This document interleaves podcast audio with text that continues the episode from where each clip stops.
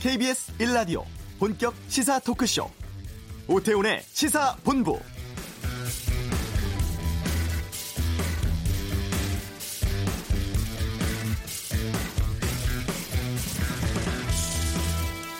대체 복무제를 병역의 종류에 넣지 않은 것은 헌법에 어긋난다. 어제 오후 헌법재판소가 내린 결정입니다. 헌재는 재판관 6대 3의 의견으로 헌법 불합치 결정을 내렸습니다. 이 법의 개정 시한은 내년 말까지로 못을 박았는데요. 이 신념에 따라서 병역을 거부하는 이들의 양심의 자유를 침해한 법이 잘못이고 국민의 기본권 침해 상황을 제거할 의무가 있는 국가가 나서서 이 대체 복무제를 도입하라는 취지입니다.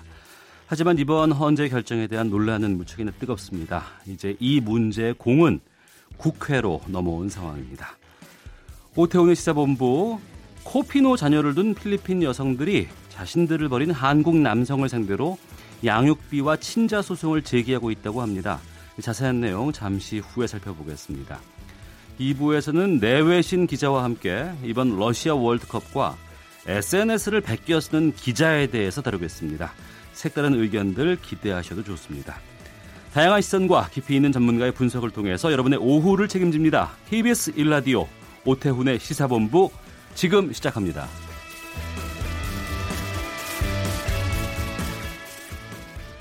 이 시각 가장 핫하고 중요한 뉴스를 정리합니다. 김기화 기자의 방금 뉴스 KBS 보도국 김기화 기자 나오셨습니다. 어서 오십시오. 안녕하세요. 어, 폼페이오 국무장관 다음 주 북한 가죠. 네, 그렇습니다. 가야죠. 할 일이 엄청 많지 않습니까? 네. 사실 신문은 사실 뭐 할 게 너무 많아가지고 앞으로도 오랜 시간 동안 협의를 해야 된다고 하는데 네. 일단 방문 목적은 북한 비핵화 계획이다라고 음. 밝혔습니다. 그래서 이것 때문에 다음 주로 예정돼 있던 미국, 인도 외교장관 회담이 취소됐다고 이 파이낸셜 타임스가 보도했습니다. 네. 그 전부터 앞으로 나 갈 거다라는 얘기도 했었죠. 또 어. 트럼프 대통령도 아, 이게 폼페이오 왜 북한 안 가고 있냐 이런 예. 얘기도 농담같이 했고요. 어. 근데 이 일정이 계속 이루어지지는 않았잖아요. 네, 그렇습니다. 이게 후속 조- 회담이 이루어지지가 않으면서 뭔가 좀 삐거덕거리는 거 아니냐 이런 시선도 많이 있었습니다.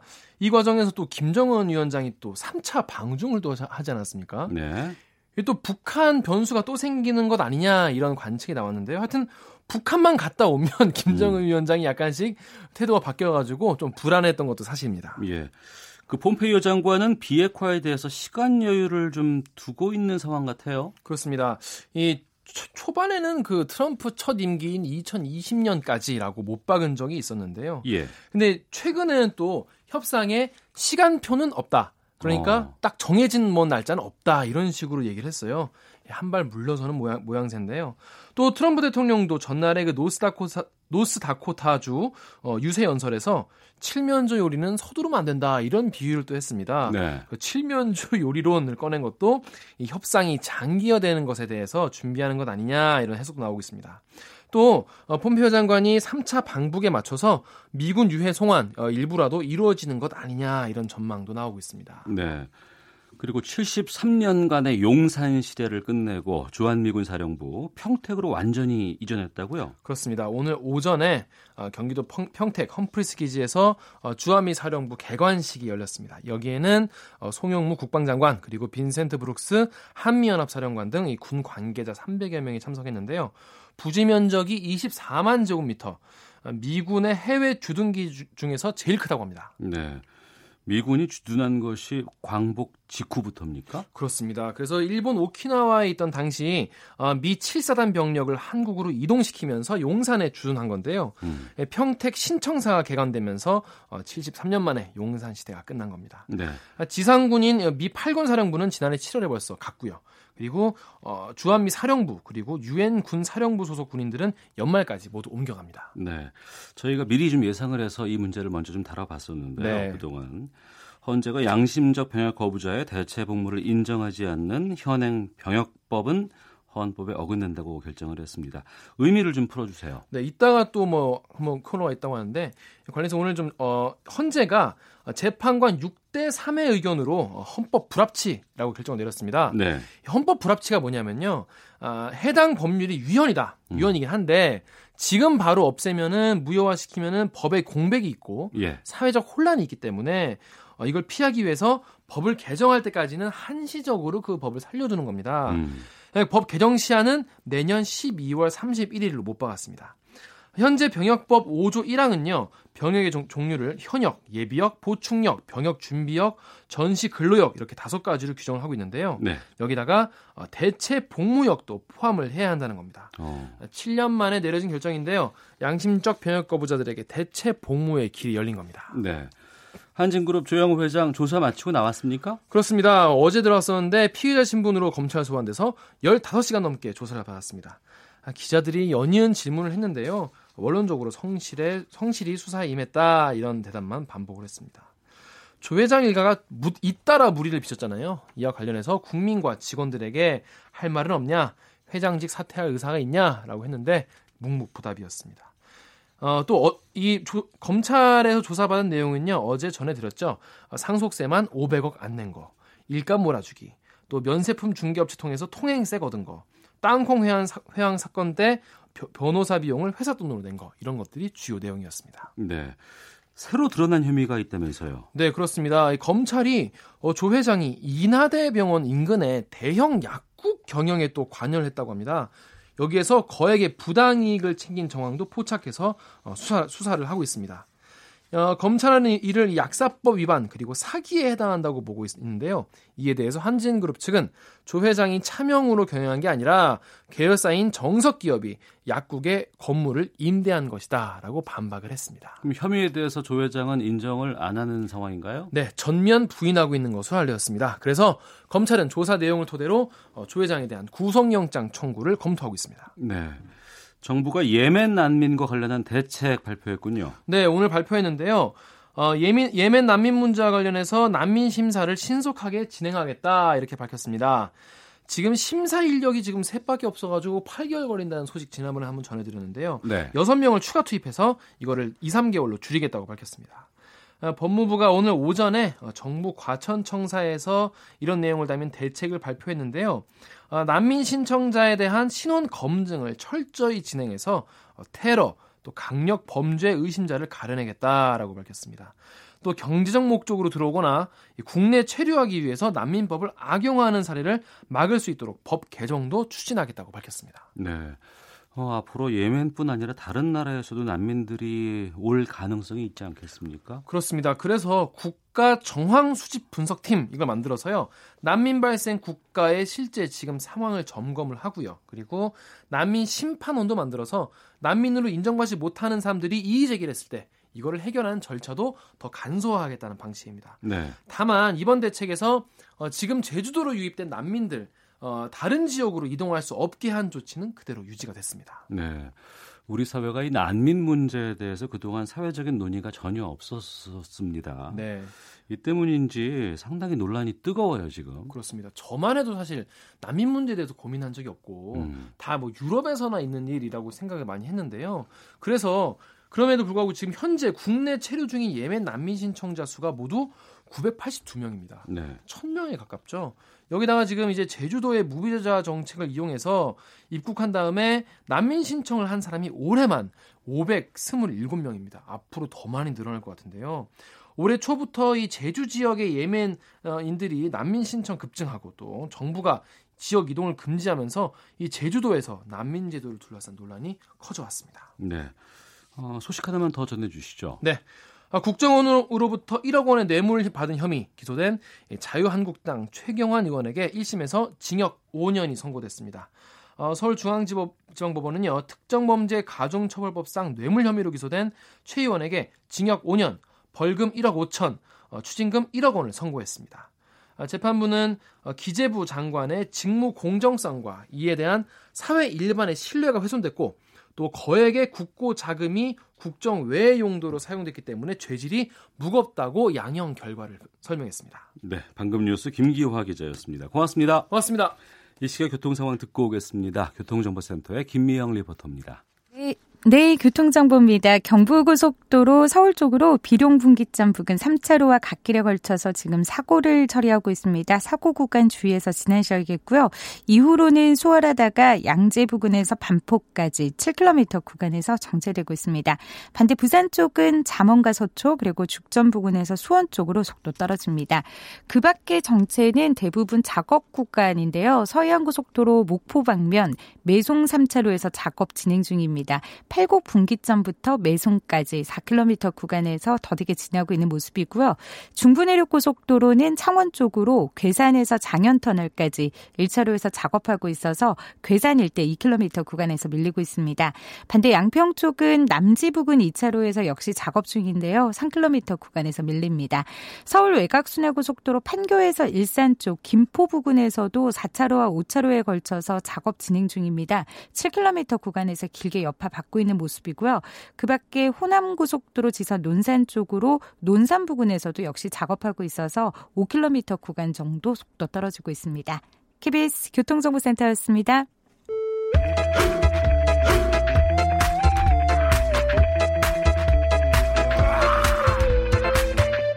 오태우래 시사 본부 코피노란 말 들어보셨을 겁니다.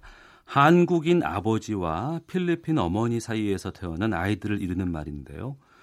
요즘에는 한국인 아버지가 아이를 외면한 사례가 워낙 많아서 버림받는 아이들을 가리키는 말로 통한다고 합니다. 오늘 아동 청소년 보호단체 탁틴네일의 이현숙 소장과 함께 어글리 코리안의 부끄러운 민낯 짚어보는 시간 갖겠습니다. 어서 오십시오. 네, 안녕하세요. 네. 탁틴 네일은 아동 청소년 보호 단체로 알고 있거든요. 네, 맞습니다. 예. 근데 이 코피노 관련돼서 어떻게 이렇게 지원하게 되신 건지 좀 말씀해 주세요. 예, 저희가 관심 있는 주제 중에 하나가 성적인 착취로부터 아동들을 보호하는 것이고요. 예. 그래서 관련된 국제 연대 활동을 하고 있습니다. 음. 그래서 거기서 해, 그 국제 회의가 열렸을 때그 예. 회의 장소에서 코피노 문제가 계속 제기가 되었었고요. 예, 그 그런 게 좀 그 늘어나고 있는데 어. 우리가 너무 무관심한 것 같다. 와서 예. 좀 실태 조사를 해가지고 좀 그런 것이 예방할 수 있도록 한국 사회도 좀 알리고 그런 아동들에 대한 지원도 있었으면 좋겠다. 이런 요청이 있어서 실태 조사를 하게 되었습니다. 이미 국제 사회에서 이 코피노 문제를 거론하기 시작했어요. 네, 네, 그렇죠. 그러니까 그 아무래도 저희가 갔던 회의는 예. 그런 해외 성매매 관광이라든지 이런 음. 것과 관련된 근절 활동을 벌이는 기구다 보니까 네. 아무래도 그런 이슈에 대해서 관심이 많고 어. 그걸로 인한 피해들 이런 것들을 많이 목격했기 때문에 뭐 다른 그 기구나 이런 것에 비해서 훨씬 더 그 주제에 민감한 기구라고 볼 수 있을 것 같습니다. 그 민감 예, 네. 그 민감한 걸 다루는 곳에서 이 한국 관련된 문제를 직접 또 얘기를 한 거 아니겠어요? 아, 예, 그렇죠. 어. 네, 그 이전에는 또 쿠피노 이전에는 키리바시 그 원양어선에 의한 성착취 문제가 또 거론된 적도 있었고요. 네. 예, 얼마 전부터 그러니까 좀 약간 그 성매매와 관련된 가해자 국가로서 한국이 지목되는 사례가 종종 있습니다. 네. 네. 현장도 다녀오셨죠? 네, 네, 다녀왔습니다. 직접 보고 오신 소감 아니면 그들의 삶은 어떤지 좀 음. 소개해 주세요. 아무래도 이제 그 가난한 여성들이 굉장히 많았고요. 예. 또그 필리핀 자체가 여성들의 일자리가 별로 없기 때문에 음. 이게 좀 그 건강하지 않은 일터에서 일하거나 아니면 해외에 나가서 일을 하거나 네. 이런 상황들이 많이 있었고 아무래도 그런 가정에서 태어난 아이들이기 때문에 여전히 이제 가난한 곳에서 생활을 하고 있는 경우들이 많았고요. 또 아버지가 없이 생활하다 보니까 이제 학교에서 문제가 되기도 하거나 음. 또 이제 뭐 수업 시간에 아버지에 대한 얘기가 나오면 굉장히 힘들어하는 이런 경우도 있었고 또 어떤 경우는 이제 엄마가 생활고를 감당 못 해가지고 엄마까지 떠나서 이제 아이만 있는 이런 경우들도 있었습니다. 네. 네. 글쎄요. 근데 궁금한 게 왜 유독 필리핀에서만 이 문제가 불거질까라는 궁금증도 있어요. 음, 필리핀에서 그, 그, 필리핀으로 오는 관광객들 중에 한국이 1위라고 얘기를 합니다. 네. 그래서 아무래도 이제 필리핀 자체가 이제 우리나라뿐만이 아니라 타국에서도 음. 성매매 관광을 많이 오는 지역이기도 한데요. 네. 근데 유독 이제 한국인 관광객이 많다 보니까 문제가 되는 것도 있고 음. 또 이제 한국 그인에 의해서 이렇게 뭐 여러 가지 문화적인 이유도 있겠지만 그 아이가 태어나는 경우가 좀다 다른 다른 나라보다 좀 많은 것 같아요. 그리고 태어났을 때 이제 그런 아이들에 대해서 책임지지 않는 이런 부분들이 조금 더 네. 많다라고 그렇게 현지에서 얘기하고 있습니다. 저희한테. 네. 예. 그 현재 추산하고 있는 코피노 수가 얼마나 될까요? 그러니까 정확한 통계는 없고요. 저희가 처음 음 2012년도에 갔을 때는 만 명 정도 된다라고 얘기 들었었고 예. 한 3년 전쯤에 갔을 때는 3만 명 정도 된다는 얘기 들었었고 어. 예 그리고 최근에는 뭐 4만 명까지 추산하는 이런 통계들을 들어 저, 적이 있습니다. 근데 이게 정확한 통계는 아닙니다. 그 통계 네. 뭐 수치의 오류 때문에 네네. 그렇게 늘어난 걸 수도 있고 네. 추세가 증가하는 걸 수도 있지 않을까 싶기도 한데 어, 떤 상황인 거예요? 그러니까 아이는 태어난 상태에서 계속 새로 태어나니까 예. 양은 증가할 수밖에 없죠. 쿠피노의 숫자는. 아, 네. 10년 전에 문제가 됐어도 네. 당시에 그런 일이 벌어지고 아이는 계속해서 성장을 해 가니까 그렇죠. 수가 점점 늘 수 있겠군요. 네, 늘 수밖에 없죠. 예. 태어난 아이가 아예 한 명도 없다 그러면 모르겠는데 어. 예, 계속 늘어날 수밖에 없죠. 예. 네. 그렇게 한국 남성에게 버림받은 이 코피너 어머니들이 최근에 이 한국 남성들을 대상으로 네. 양육비 청구와 친자 소송 네네. 이어가고 있다는데 이 네. 얘기를 좀 해주세요. 어, 저희가 2012년도에 처음 이제 아니 두 번째죠. 두 번째 실태 조사 갔을 때 워낙 그 문제가 해결이 되지 않고 이제 문제가 심각하다 보니까 음. 이 문제를 어떻게 하면 좋을까? 어떻게 하면 이제 한국 사회에 경각심을 주고 예방할 수 있을까? 이제 고민해서 차관했던 것이 네. 그 아버지를 찾아주고 그래서 이렇게 언젠가는 나를 나를 찾아서 올 수도 있겠다라는 이런 그 위기의식이 느끼면 좀 더 조심하지 않을까 이런 생각이 들어서 음. 아버지 찾기 운동을 시작을 했었어요. 예. 예. 그러면서 그 저희들이 그런 운동을 시작을 했었고 실제로 또 저희 말고 다른 단 그 변호사분이 직접 소송을 통해서 승소한 사례도 생기고 어. 또 저희 같은 경우에도 그렇게 이제 소송 그 소송을 진행 중인 경우도 있고 소송 이전에 이미 그 합의가 돼가지고 양육비를 지원하는 사례도 생기고 이제 이런 선례들이 생기다 보니까 예. 좀더 이제 그 필리핀 현지에서 그 아버지를 찾겠다라는 그런 소송들이 좀 더 많이 일어나. 일어나고 있는 것 같습니다. 예. 네. 말씀해 주신 그게 저는 참 힘들어요. 어떤 네. 거냐면 네. 그런 위기 의식으로 이 문제를 네네. 좀 해결해서 줄여보자 하는 노력도 있지만 정작 그 코피노들은 아버지를 찾고 싶은 마음이 더 클 거 아니겠습니까? 그렇죠, 크죠. 어. 근데 저희가 아버지를 찾아주려고 노력은 많이 하는데 예. 현실적으로 좀 어려움들이 많이 있어요. 어떤 게 있습니까? 어, 우선은 이제 그 그 아버지에 대한 정보를 가지고 있는 게 굉장히 적어서 음. 그걸만 가지고 찾기가 굉장히 어려운 이런 경우들이 있고요. 네. 그리고 이제 만약에 이제 아버지가 누군지를 이제 그 필리핀에서 얘기하신 분을 찾았는데 음. 그러면 친자 확인을 해야 되잖아요. 그렇죠. 그런 절차에서 그 필리핀 엄, 그러니까 코피노 엄마와 아이가 같이 한국에 와서 조사받 그 소송을 진행하기에도 어려운 점이 있고 예, 예 그러면은 이제 친자 확인을 하려면 저희가 그 DNA 채취하는 것들을 이제 보내서 음. 거기서 그분이 채취할 수 있도록 해야 되는데 이제 그런 비용이나 이런 것도 생각보다 많이 들고요. 예. 이제 그런 것들을 저희 같은 기관에서 지원하는 경우에는 그래도 이제 그 변호사분들이 무료로 도와주고 어. 기관에서 지원하고 해서 가능하겠지만 예. 그 시, 그러니까 직접 하는 경우에는 사실 그런 비용들 되는 것부터가 어려워서 음. 사실 그 쉽지는 않을 것 같다는 생각은 들어요. 네. 네. 해외 나가서 뭐 원정 네. 성매매 이런 거에 대한 네네. 경각심 우리가 문제점들 많이 네네. 보도를 했었고 네. 지금은 그 부분에 대한 것들은 우리가 많이 좀 바뀌고 가는 것 같아요. 네. 그런데 이제 이 코피노의 경우에는 그 필리핀 여성과 정상적인 교제를 하고 네. 같이 뭐 이렇게 지내다가 뭐 아이가 생기면 연락을 끊어버리는 경우가 많이 있다면서요. 그러니까 굉장히 다양하다고 보시면 될 것 같고 코피노가 생, 그, 그러니까 크게 유형은 유학생이나 그러니까 현지 사업자 가, 방문한 사람이나 관광객 이렇게 분류는 하고 있지만 네. 개개인의 사정들을 보면 이제 다양한데 음. 그렇게 그 사귀면서 오랫동안 같이 그 동거를 하다가 그 아이가 태어난 걸 알고 네. 버리는 경우도 있고요. 음. 아니면 임신한 사실을 알고 나서는 낙태 비용만 보내주고 낙태하라고 하고 이제 관계를 끊어버리는 경우들도 있고 네. 또 어떤 경우는 도와주고 그 주, 도와주겠다고 하지만 사정이 여의치 않아서 못 도와주시는 분들 계시고요. 음. 굉장히 다양한데 일반적으로는 이렇게 아이가 태어났다는 사실을 알게 되면 그 연락을 끊는 경우들이 좀 더 많은 것 같습니다. 네. 그 말씀이 네. 진짜 어느 정도 같이 생활을 하고 네. 교제를 하고 관계를 이어가다가 생활을 네. 하다가 네. 아이가 생겼다고 그걸 끊어버린다는 게 참 무책임하지 않나 싶거든요. 그러니까 동거를 하거나 연애를 하는 것도 되게 다양한데요. 예. 어떤 경우에는 정말 두, 부, 두 분이 굉장히 좋아하고 관계를 진행하는 그 그런 경우도 있었지만 어. 또 관계가 유지되는 것이 처음에는 성매매 업소에서 만나서 우리 사귀자라고 하면서 그렇게 관계가 이어지는 경우도 있었고 예. 뭐 사업차 방문한 사람 중에는 포르노 사이트를 운영하면서 그렇게 만난 사람들도 있었고 그래서 어. 이게 또 오래된 관계라고 해서 이게 정말 이렇게 서로가 사귀고 애정을 가진 관계 였는가라고 보기에 좀 어려운 그런 관계들도 있고요. 예, 예 그렇게 또 좋아하고 혼인 신고까지 했던 사이라고 하더라도 또 이제 남자분의 어떤 사정이 여의치 않거나 아니면 해외로 또 다시 그딴 데로 가거나 뭐 파견 가거나 그래서 연락이 두절되는 이런 이제 불가항력적인 경우들도 있고 좀 다양하게 나타나는 것 같습니다. 이게 네. 필리핀 내부에서 사회 문제로 불거지면은 우리나라에 대한 그 반감도 상당히 클 것 같고요. 네. 우리나라만 특히 그렇습니까? 아니면 또 있습니까? 정확한 연구 결과는 아니지만 예. 저희가 그 필리핀에 갔을 때 현지에서 지원하는 단체의 말로는 예. 그러니까 미국하고 이제 한국하고 일본 세 나라가 특히 좀 그렇다라고 어. 얘기를 했었고 그래도 이제 미국은 이제 국가에서 좀 책임을 져주고 있고 그다음에 그 일본 같은 경우에도 나름대로 이제 그 JFC라는 단체를 통해서 음. 지원도 하고 있고 하는데 한국만 그런 그, 그 대안 대책이 없는 것 같다라고 그런 얘기를 해서 들은 적이 있습니다. 네. 미국은 국가적으로 이거를 네네. 조치를 취해주고 네, 어느 정도는 대책을 취해서 크게 큰 문제가 되지 않는다라고 얘기를 하더라고요. 또 일본도 좀 규모가 있는 곳에서 민간 단체에서 좀 지원이 네, 되고 MPO 단체에서 지원을 하고 있고 하지만 우리만 지금 네네. 아. 네. 알겠습니다. 우리 정부는 그러면 이 문제에 대해서 어떻게 바라보고 있는지 좀 알아보셨어요? 그러니까 문제로는 느끼고 있는 거는 맞고요. 예. 근데 이제 이게 자국의 문제가 아니다 보니까 정부로서 할 수 있는 게 좀 제한적인 게 굉장히 많고 예. 그래서 현재는 실태 조사를 하고 있는 걸로 알고 있어요. 그래서 그걸 근거로 해서 뭔가 조만간 대책이 나오지 않을까라고 음. 생각을 하고 있어요.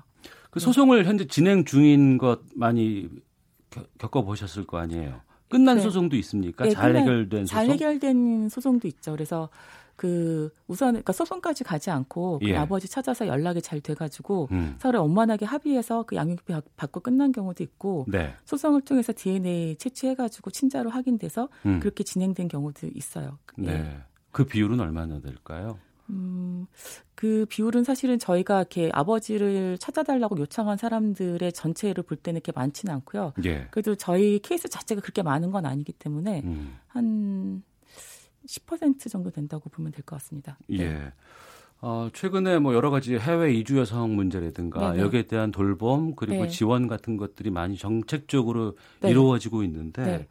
이런 그 다문화 가족 지원 정책에 코피노는 해당이 되지 않습니까? 만약에 그 코피노가 예. 한국에 와 있고 뭐 국적 취득이라든지 이런 게 있었다라고 한다면 아니 국적 취득까지는 아니라고 하더라도 음. 자국 내에 있다고 한국 내에 있다고 한다면 그 지원할 수 있는 방법들이 있을 것 같아요. 근데 아직은 그러니까 이 사람들이 해외에 거주하고 있기 때문에 네. 예, 해외에서 그 지원하는 거는 뭐 그 국제개발 협력 사원이라든지 민간 단체에서 지원해주는 뭐 이런 음. 형태로 말고는 현재로서는 그 다문화 정책으로 할 수 있는 건 좀 없지 않을까 이렇게 생각을 하고 있어요. 예, 그 코피노의 어머니들이 만나면 뭐라고 네. 지금 이걸 좀 해줬으면 좋겠다라고 요청하는 건 어떤 거예요? 뭐 다양한데요. 근데 우선은 그러니까 정식 혼인 관계에 있었던 분들 같은 경우에는 음. 우선은 그 혼인 관계 그러니까 이혼 그, 그 혼인 관계에 있다가 남자분이 한국에 와 가지고 다른 사람과 결혼을 했을 때 이혼도 안 되고 그, 그 호적 그 애매모호한 상태가 있는 경우도 있었고요. 예.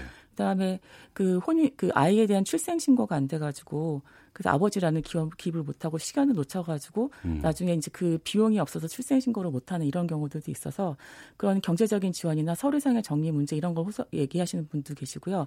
가장 큰 거는 그 엄마들 같은 경우는 양육비가 가장 큰 것 같고요. 예. 그다음에 이제 아이들 같은 경우에는 내가 누군지 알고 싶다라는 것 이런 욕구들이 좀 있는 것 같고 아빠가 음. 어떤 사람이었는지 왜 나를 버리고 간지 물어보고 싶다 이런 얘기 하는 경우들도 있고 서 아이랑 엄마랑은 약간 좀 차이가 있는 것 같은데 그 어머니 같은 경우에는 일단 양육에 대한 그 부담이 가장 컸습니다. 알겠습니다. 네.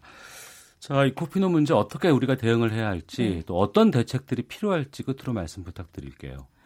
어, 대책은 저희도 계속 고민을 많이 했는데 예. 그렇게 뭐 이렇게 찾기는 힘든 것 같아요. 그래도 적어도 아버지를 찾겠다고 하거나 음. 그, 그 2세 아이들이 그, 그 코피노로 그 수정이 되는 아이들이 있다고 한다면 그럼 절차를 통해서 우리 아, 그 코피노가 맞는지 확인을 하고 그랬을 때 그러면 사실 우리나라 법으로는 그 국적도 취득할 수 있거든요. 그에 네. 맞는 지원도 할 수 있을 것 같고요. 또 현재 코피노 엄마들을 위한 자립 자활 지원 이런 ODA 사업으로 그런 것도 해볼 수 있지 않을까 음. 라는 생각이 들고 그리고 그, 그 친생자 확인하는 절차에 대해서도 좀 정부가 지원해서 그런 절차들을 좀그 간소하게 만들어가지고 굳이 한국에 오지 않더라도 그걸 할 수 있는 그런 제도적인 보완 이런 것들이 필요할 것 같고요. 네. 그다음에 현재 사업 나가시는 분들한테 대한 예방 교육이라든지 이런 것들은 예방 필수적으로 예. 꼭 이루어졌으면 좋겠습니다. 네. 알겠습니다. 네. 자, 어글리 코리안의 부끄러운 민낯 짚어보는 이 코피노 문제 살펴봤습니다. 탁틴 네일의 이현숙 대표와 함께했습니다. 말씀 고맙습니다. 네, 감사합니다. 아, 이 시각 헤드라인 뉴스 듣고 이어가겠습니다. 정부가 난민 신청 제도를 악용하려는 이들을 걸러낼 수 있도록 법적 장치를 마련하기로 했습니다. 국방부는 헌법재판소의 대체복무제 도입 권고 결정과 관련해 대상 인원이 연간 5, 600명 정도여서 병역 자원 수급과는 관계가 없을 것으로 본다고 밝혔습니다. 자율형 사립 고교의 선발 시기를 일반고와 일원화한 시행령에 대해 헌법 소원이 제기된 가운데 헌법재판소의 결정이 내려질 때까지 관련 법령의 효력이 정지됩니다. 4대강 보를 1년간 개방한 결과 물 흐름이 회복돼 조류 농도가 감소하고 모래톱이 회복되는 등 환경이 개선된 것으로 나타났습니다. 국정원으로부터 1억 원의 뇌물을 받은 혐의로 기소된 자유한국당 최경환 의원에게 1심에서 징역 5년이 선고됐습니다. 일본 롯데홀딩스 주주총회에서 신동주 전 부회장이 제안한 신동빈 회장의 롯데홀딩스 이사 해임 안건이 부결됐습니다. 신동주 전 부회장의 이사 선임 안건 역시 부결돼 신동빈 회장은 그룹 경영권을 지키게 됐습니다.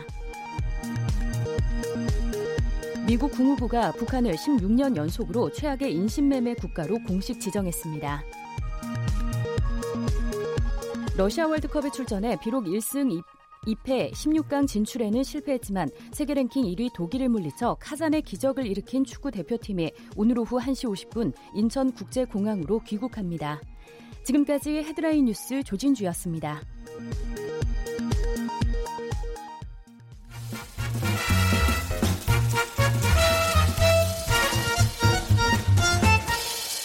오태훈의 시사 본부 매주 금요일 한 주간의 정치 소식 정리하는 시간입니다. 이승원의 정가 이슈 시사평론가 이승원 씨 자리하셨습니다. 어서 오십시오. 네, 안녕하세요. 여권부터 가보겠습니다. 더불어민주당 전당대회가 8월 25일로 예정돼 있는데 그렇습니다. 네. 어, 일정 어떻게 되는지 좀 설명해 주세요. 일단 당 대표와 최고위원을 따로따로 뽑아요. 아. 그러니까 예전에는 예를 들어 뭐 1등이 순차적으로 아니면 쭉 내리고 음, 했었죠. 2등, 네. 3등이면 그냥 최고위원으로 가는 건데 아예 노선을 정해야 돼요. 나는 음. 당 대표로 출마할 것인가 아니면 최고위원으로 선, 출마할 것인가. 그러니까 후보들 입장에서는 조금 머리가 아픈 건 사실이죠. 그러니까 당 대표 지원했다가 떨어지면 최고위원 안 되는 거네요. 그렇죠. 어. 네, 예전에는 그렇게 한 적도 있었는데 예. 이제는 이제 바꿨어요. 그래서 추미애 대표도 아마 이렇게 이런 방식으로 해서 선출된 걸로 제가 기억을 하고 있거든요. 분리해서 음. 선출하는 방식으로. 네. 그런데 아시겠지만 뭐 당 대표라는 자리가 늘 중요하지만 이번에는 특히 중요하죠. 특히 여당 입장에서는 음, 뭐 2020년 총선도 있는 데다가 네. 이 이번에 이제 지방 권력을 한번 바꿨고 2020년 총선까지 이제 거머쥐면 여당으로서는 굉장히 뭐 앞으로 상승할 수밖에 없는 그런 기운을 받는 거고. 그럼 지금 네. 어 일당이면서 그리고 앞으로 총선에서 그 총선 공천권을 보유할 수 있는 거 아니에요? 그렇죠. 그러니까 어. 이제 당 대표 입장에서는 공천권까지 받을 수 있고 더군다나 지금 이제 2년 차잖아요 문재인 정부가 네. 그래서 어, 앞으로 이제 가장 핵심적인 시기 2년차, 3년차, 4년차 이럴 때 어, 그때 이제 청와대와 앞으로 가장 이제 중요한 시기에 호흡을 맞춰야 되는 상황이기 때문에 이번 당 대표 선출이 굉장히 중요합니다. 음. 아, 그래서 아까 말씀드린 대로 이제 따로따로 당 대표를 따로 뽑고 최고위원을 따로 뽑는데 어, 당 대표에게 상당히 강력한 힘을 부여하는 그런 방향으로 지도부를 구성할 것으로 보이고요. 네. 아, 그래서 이제 후보들이 너무 많이 나오니까 더군다나 요즘 여당이 좀 호황이지 않습니까? 그래서 너도나도 나오려고 하니까 컬오프를 하기로 했어요. 한마디로 이제 후보를 압축하는 것. 음. 그래서 이제 당 대표 한 명을 뽑으니까 그러면 세 명까지만 후보 잘라가지고 내보내자 경선 네. 치르게 하자. 그리고 어. 어, 최고위원 같은 경우는 다섯 명인데 그러면 한 여덟 명까지 후보를 만들어서 어, 내부에서 경선을 치르게 하자. 그래서 컬오프를 도입하기로 며칠 전에 결정이 났습니다. 예. 네. 어, 지난번에 강훈식 의원한테 물어봤더니 네. 삼선 이상은 거의 다 지금 마음속에다가 두고 있다라는 얘기를 네, 하셨는데 그렇죠. 그럴 거예요. 네. 주요 후보로 거론되는 인물 누굽니까? 너무 많아서 음. 음. 맞아요. 삼선 이상이면 사실 한 번쯤 뭐 숟가락이라도 좀 얹어야 되겠다 이런 생각을 하지 않겠습니까? 일단 박범계 의원은 출마 선언을 한 상태고요. 네. 자천 타천 많은 이름이 거론되고 있어요. 뭐 김진표 의원, 이종걸 의원, 그리고 박영선, 송영길, 또 이해찬, 이해찬 의원이 지금 7선인가 그런데 예. 또 전해철, 최재성 의원들이 모조리 다 거론이 되고 있는데요. 음. 결국 그거예요. 이 친문으로 분류되는 이 의원들 중에서 누가 당 대표 주자로 나오느냐 또 반대로 비문에서 그럼 또 누가 교통 정리를 해서 나오느냐 이게 음. 굉장히 중요할 텐데 어, 특히 이제 지금은 대통령 국정 지지율이 상당히 높은 상황이고 네. 또 덩달아서 더불어민주당 지지율이 높은 것도 사실 아니겠습니까? 민주당이 너무 잘해서 높다기보다 네. 문재인 대통령의 어떤 지지율에 함께 좀 편승하는 경향이 있는 게 사실인데 아, 결국 그래서 아무래도 이번 전당대회는 친문 후보 쪽으로 아무래도 좀 힘이 쏠리는 건 아닌가 현재까지 봤을 때 아, 그런 전망들이 나오고 있고요. 그러니까 비문보다는 친문 후보들 내에서 교통 정리가 굉장히 좀 필요한 상황입니다. 음. 그리고 아까 말씀드린 것처럼 커르프 때문에 3명까지만 후보로 나갈 수 있잖아요. 그러니까 굉장히 좀 타이트하게 좀 진영을 꾸려, 꾸려야 될 것 같고, 어, 뭐, 최재성 의원은 최근에 뭐 이해찬 의원하고 전해철 의원 이런 분들과 이야기하고 있다. 이 얘기는 한마디로 우리 내부에서 교통정리 하고 있다. 이렇게 해석이 되는 그런 대목이죠. 언론에서는 친문, 비문 나오, 나누고 이제 이렇게 하고는 있습니다만 네. 지금처럼 지지율 높고 지방선거에서 압승한 상황에서 지금 더불어민주당에서 비문을 선포한 사람이 있을까요? 이제 모두 다 친문이죠 사실상. 그렇죠. 네. 아닌 사람도 친문이 되어야 되는 상황이기 어, 때문에. 그러니까. 그래서 지금 뭐 이름 거론된 사람들 중에서 언론에서 예. 친문으로 분류하는데 사실 이제 당내 그 국회의원들이나 이제 보좌관들 물어서 어, 저분이 친문이었나요? 했더니 아니 아니야. 막 이런 분들이 있어요. 어. 아 그런데 이제 지금은 어쨌든 나는 처음부터 친문이었다라고 얘기를 해야 되는 그런 상황이죠. 예. 네. 그러한 쟁쟁한 이름들 가운데 김부겸 행정안전부 장관의 거취에 대해서 또 많은 관심이 지금 집중되고 있습니다. 그렇습니다. 간단히 말씀을 드리면 김부겸 장관이 나온다면 이거 네. 사실 여부와 무관하게 음. 아무래도 청와대 의중이 실린 거 아닌가 이렇게 받아들여질 가능성이 있어요. 예. 음, 특히 이제 김 장관 같은 경우는 김부겸 뭐 장관 같은 경우는 그 성품을 아는 사람들은 또 대통령이 막 반대하는데 억지로 막 고집 피우면서 나갈 사람이 아니다 또 이렇게 평가하는 분들도 있기 때문에 일단 나온다면은 뭔가 좀 사인을 받은 것은 아닌가 그렇게 어, 해석할 여지가 있다라고 생각하시는 분이 있고 어. 떤 입장에서는 이제 개인 의지를 최대한 그냥 존중해서 예. 너무 나가고 싶어 하니까 어. 아, 청와대에서 그냥 내보낼 수도 있다 그러니까 굳이 그것이 무슨 청와대 의중이다 이렇게 해석하는 것은 또 과도하다 이렇게 예. 또 해석을 하고자 하는 사람도 있고 이게 엇갈리긴 합니다. 근데 어쨌든 이 이제 당내 친문 인사들을 자처하는 사람들이 김부겸 장관을 벌써부터 견제하는 분위기가 아주 역력해요. 아 그래요? 네네. 오. 그래서 대표적으로 민주당의 뭐 현직 의원은 아니지만 정청래 전 의원, 네. 어뭐 시원시원하게 말씀 잘 하시잖아요. 예. 지난 27일 어디서 이제 인터뷰를 했는데. 음. 어, 김부겸 장관이 민주당 전대판에 대통령을 소환했다. 굉장히 음. 부적절하다. 이렇게 어. 얘기했어요. 예. 왜 이런 말이 나왔냐면 아, 최근에 김 장관이 인터뷰를 했는데 어, 자신의 출마 여부에 대해서 아, 대통령이 그동안의 업무 성과를 평가한 뒤에 정치권에 돌아가도 좋다. 이런 사인을 주시지 않겠느냐 이렇게 말을 하니까 어. 아, 그 의견 결국은 대통령 끌어들인 거다. 예, 이러면서 예, 예. 어, 굉장히 좀 화를 내고 있는 그런 분위기입니다. 어, 네. 정청래 전 의원은 그러면은 저희가 다음 주에 네. 직접 모, 뭐 모셔야 될 것 같아요. 아, 그래서 직접 물어봐서 네. 확인하도록 하겠습니다. 좋습니다. 네. 차기 대선 주자들이 김부겸 장관 견제한다는 이야기는 뭐예요? 어, 그것도 참 재밌는 포인트예요. 왜냐하면 이제 말씀드린 것처럼 이번에 당 대표가 되면 총선 때 이제 공천권을 행사할 수 있는 막강한 권한을 갖 게 되지 않습니까 대표가? 네. 아 그렇다면 아무래도 차기 대선 경쟁에서 어떤 유리한 입지를 차지할 테고. 네.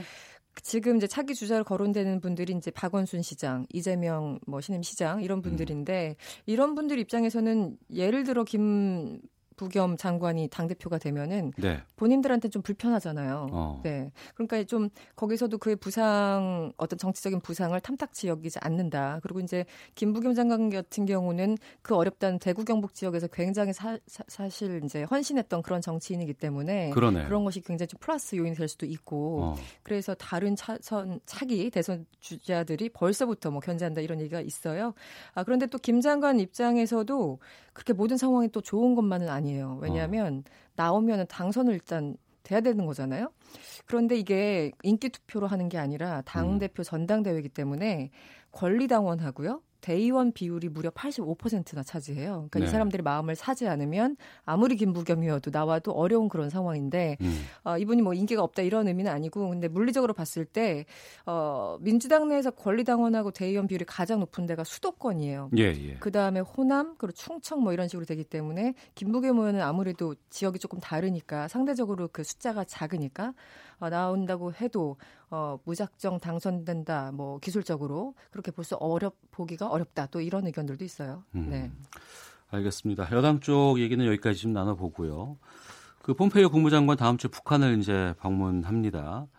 비핵화 후속 조치 이제 들어가는 거잖아요. 네. 도대체 이분은 이 북한 고위급 관리들과 도대체 언제 만나는가? 어. 왜냐면 6.12 정상회담 끝나고 공동 합의문에 어, 조속한 시일 내에 양측에서 만난다고 했는데 벌써 한 2주가 넘어갔어요. 네. 아, 그런데 결국 이제 파이낸셜 타임즈에 따르면 어, 폼페이오 장관은 그 다음 달 6일 워싱턴에서 계획됐던 인도 외무장관과의 회동까지 취소하고 아, 북한에 간다 이런 보도가 어, 어, 현지 시간 28일 발로 나왔습니다. 네.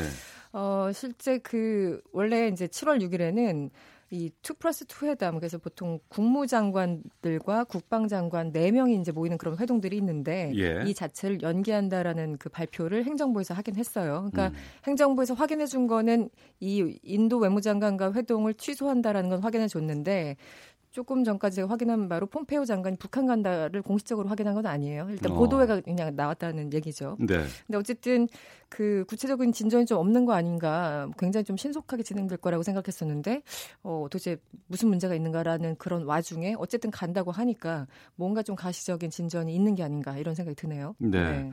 저희들은 이것이 좀 잘 정리되고 안착됐으면 좋겠다는 생각인데 그래서 여기저기서 좀 삐걱거리는 얘기들이 나오면 좀 걱정도 되고 하거든요. 그렇죠. 근데 이 폼페이오 국무장관과 또 중국 갔던 그 매티스 국방장관 간의 네. 발언이 배치되면서 이게 행정부 내에서 좀 이견이 있는 거 아니냐, 뭐 정리가 안 된 거 아니냐 네. 이런 얘기도 나오던데요. 사실 뭐 트럼프 대통령 자체가 잘 정리가 안 된 발언을 많이 하기 때문에 이 장관들끼리 뭐 배치되는 거가 큰 뭐 이상한 건 아닌 것 같긴 한데 예, 예. 일단 지난 24일이었어요. 그 음. 기자들을 만난 이 국방부의 한 관리가 아, 정상회담 합의문 이행이 어떤 모습이 될지에 대해서 우리 구상을 북한에 제시할 것이다. 음. 특정 시간표가 있을 것이다. 이렇게 얘기를 했는데 네. 음, 이 언론의 그 보도가 나온 바로 다음 날 폼페이오 장관은 이제 미국 CNN 방송과 인터뷰를 했거든요. 그런데 발언이 좀 많이 달랐어요. 어, 2개월이든 6개월이든 그것에 대해서 시간표를 설정하지 않으려고 한다. 아, 다만 북미 정상이 제시한 것들을 달성할 수 있는지 확인하는 데 주력하고자 한다. 이러면서 어, 타임테이블이 뭐 매티스 장관 측에서 얘기한 것처럼 딱히 있는 것은 아니다. 이런 뉘앙스를 줬거든요. 네. 그래서 양측 간에 좀 이견이 있는 것은 아닌가 이런 얘기가 나오고 있습니다. 음. 네. 알겠습니다. 여기까지 좀 말씀 좀 듣도록 하겠습니다. 네. 예, 고맙습니다. 한 주간의 주요 이슈 날카로운 비평 이승원 평론가와 함께했습니다. 오늘 말씀 고맙습니다. 네, 고맙습니다. 예. 오태훈의 시사본부 1부 순서는 여기까지입니다. 1부 마치기 전에 여러분께 좀 공지 말씀을 드리겠는데요. 어제 저희가 그 김영환 바른미래당 전 경기지사 후보의 인터뷰를 보내드렸었습니다. 그리고 이 인터뷰에 대해서 이재명 경기지사 측의 반론을 어, 듣겠다고 했는데요.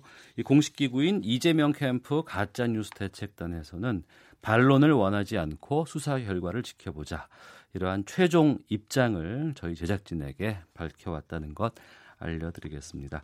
잠시 2부에서는 내외신 기자와 함께 러시아 월드컵과 SNS를 베껴 쓰는 기자에 대해서 다루도록 하겠습니다. 뉴스 들으시고 잠시 후 2부에서 뵙겠습니다.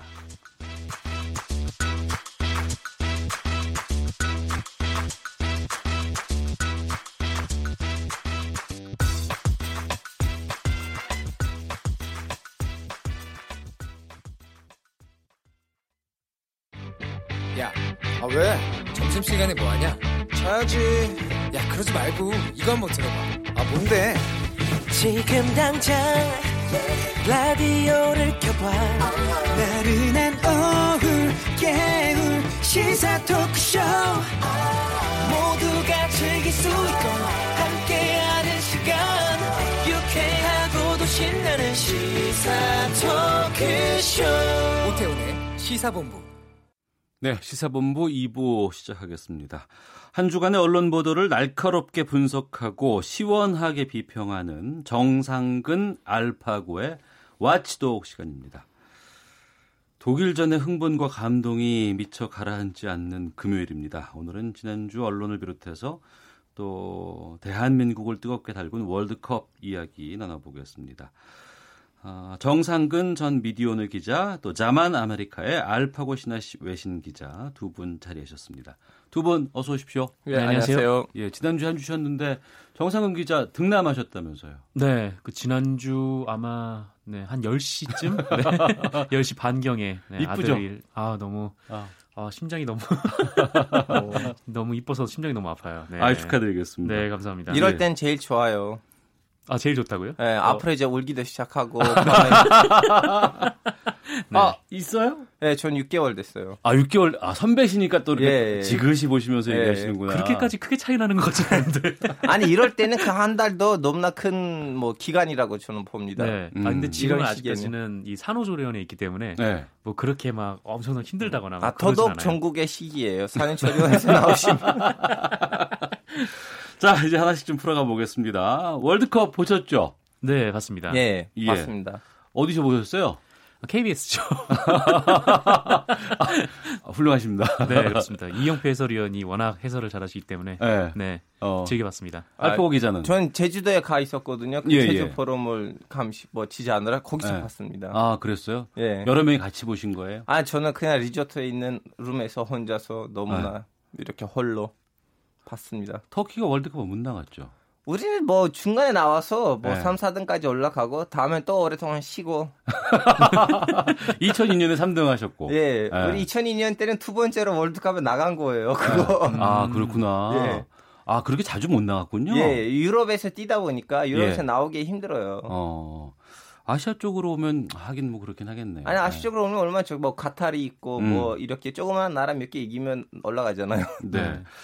이번에 그 배달 음식점 또 호프집, 네. 뭐 치킨집 이런 데가 상당히 월드컵 특수를 많이 누렸다고 하는데 우리 언론인들 특히 기자들도 이제 월드컵 특수 같은 거 있지 않습니까? 아, 네, 특수가 있죠. 아무래도 좀 이렇게 시선들이 다 언론으로 모이는 때 아니겠습니까? 저도 음. 이제 아침에 자고 일어나면 일단 또 어젯밤 월드컵 경기는 어떻게 될지 그것부터 검색을 하고 하루를 시작하니까요. 네. 네. 그런 거 보면은 뭐 요새는 사람들이 많이 TV도 잘 안 보시고 뭐 음.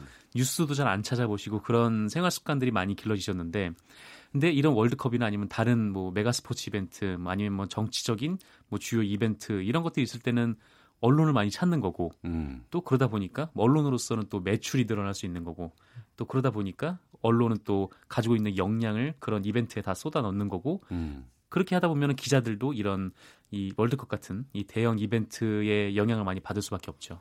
예. 이, 이럴 땐 장단점이 뭐냐면 그 특히 그큰 언론사들의 그 스포츠 부이나 아니면 스포츠 전용 매체들이 예. 전망 기사를 얼마나 잘 쓰냐에 따라 평가를 음. 받고 다음 월드컵 때까지는 그 언론사가 대세를 끌고 가거든요. 아, 예측 잘 만든 곳. 예, 예, 예. 어. 그래서 이번 월드컵 기간에는 그 예. 이제 경기를 앞두고 진짜 좋은 전망 기사를 쓴다면 네. 그리고 그런 기사를 몇 개 실리게 되면 다음 월드컵까지는 그 스포츠 팬들이 그 언론사를 따라가요. 어. 그래서 어떻게 보면 골든 타임이에요. 예. 축구기 때문에 그 전망 기사가 많이 나올 수 있고 네. 또그 전망을 맞춘다는 게 다른 종목보다는 힘든 게 바로 축구 아니겠어요? 그렇죠, 그렇죠. 그렇기 때문에 그 전망을 맞추고 나면 다음 쪽으로도 계속 좀 따라간다는 게 좀 이해가 될 것 같네요. 네. 어.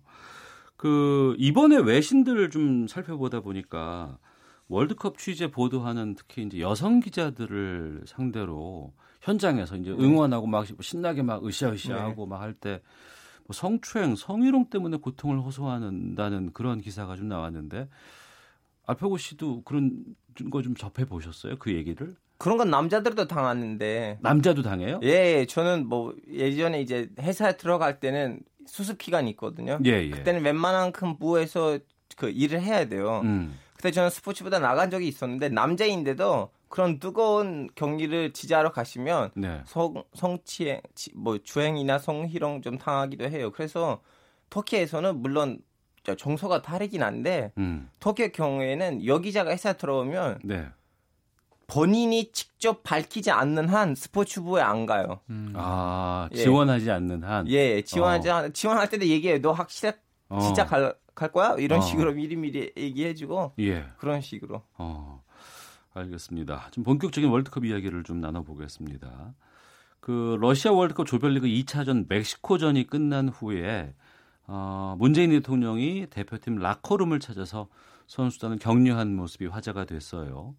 그런데 이걸 좀 논란으로 다룬 언론들이 좀 있다고 하는데 무슨 일인지 정상근 기자가 좀 소개해 주세요. 네, 뭐 말씀하신 대로 지난 24일에 한국 대 멕시코전이 있지 않았습니까? 네. 이때 네.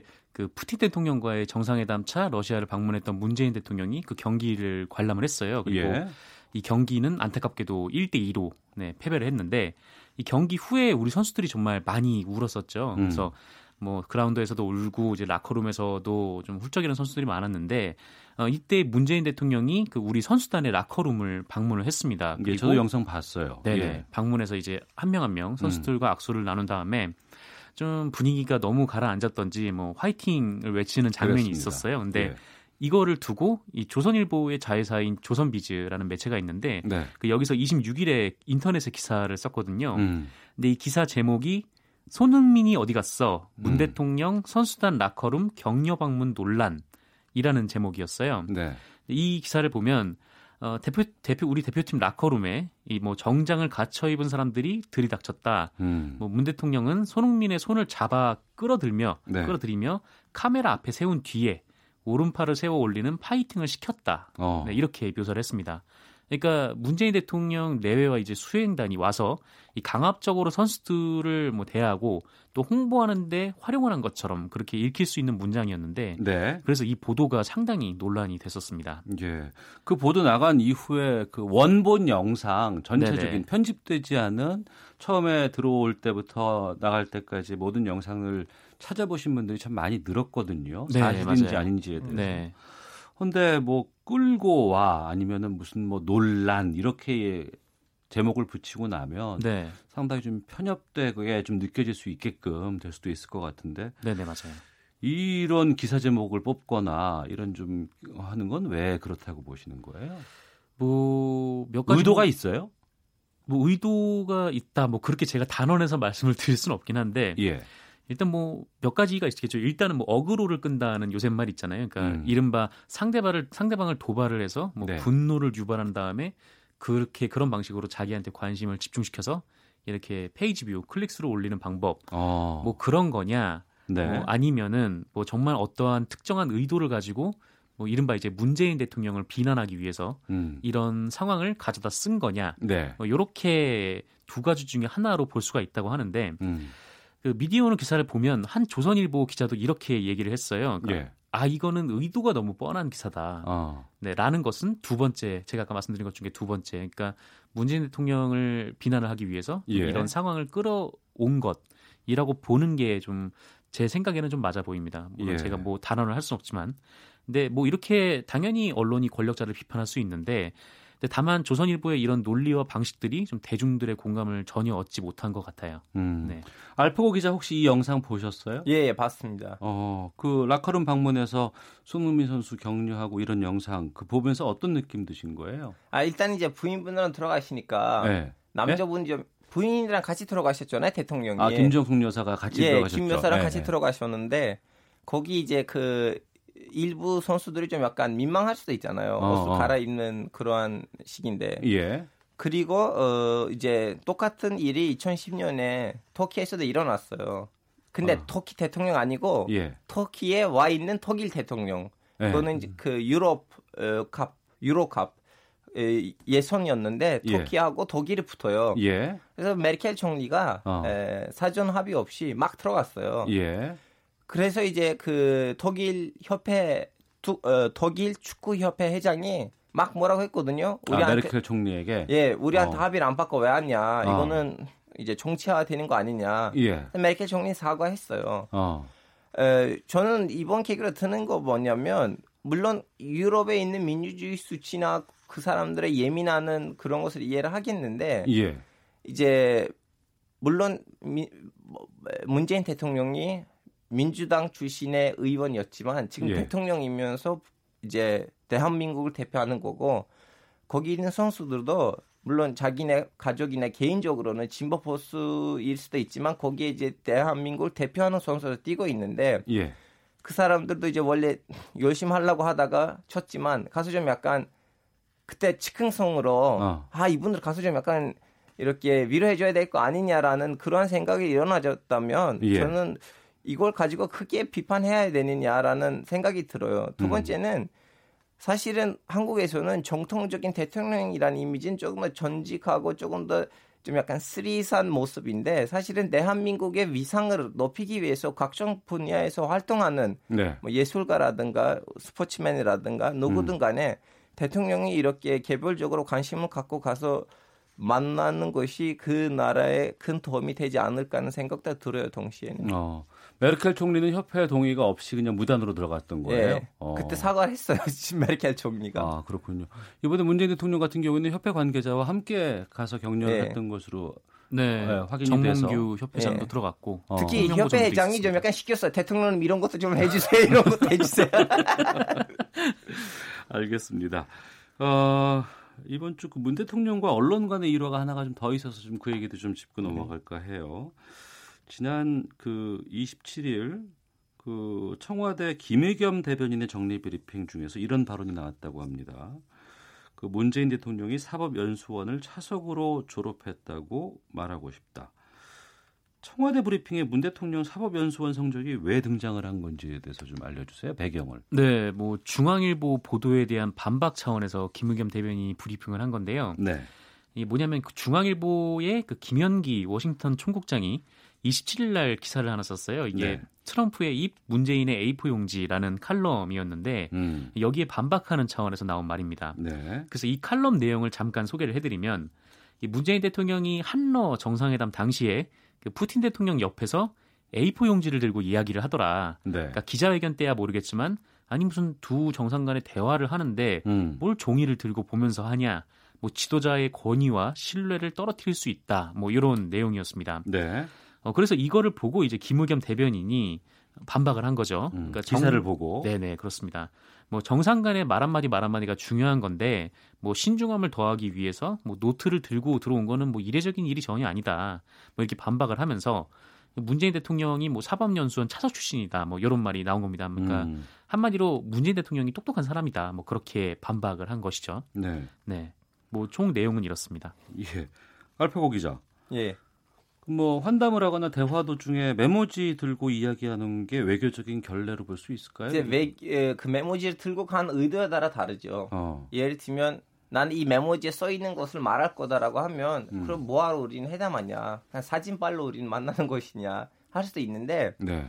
근데 모르잖아요. 그 메모지에 뭘 쓰여 있는지 그냥 음. 메모지를 음. 들고 가시는 거고 안에는 뭘 쓰여져 있는지 모르고 그리고 지금 뭐 남북 회담, 북미 회담도 이루어졌고 예, 이 북한이랑 관계에 있어서 충분히 중국하고 러시아 입장에서 중요한데 제 보기에는 문재인 대통령이 푸틴 대통령이 할 얘기가 너무 많은데 대충 대충 이렇게 아 이 주제를 놓치면 안 되겠다 그런 식으로 자기의 나름대로 메모들을 했다면 음. 거기 있는 쓰여져 있는 것을 그대로 읽어준 읽어준 거 아니고 혹시나 중간에 까먹으면 안 될까봐 자기의 나름대로 메모들이라면 그런 외교적인 결례가 아닌 거죠. 네. 그리고 이제 한국 사람들도 이제 학문의 민족이잖아요. 공부를 잘하는. 음.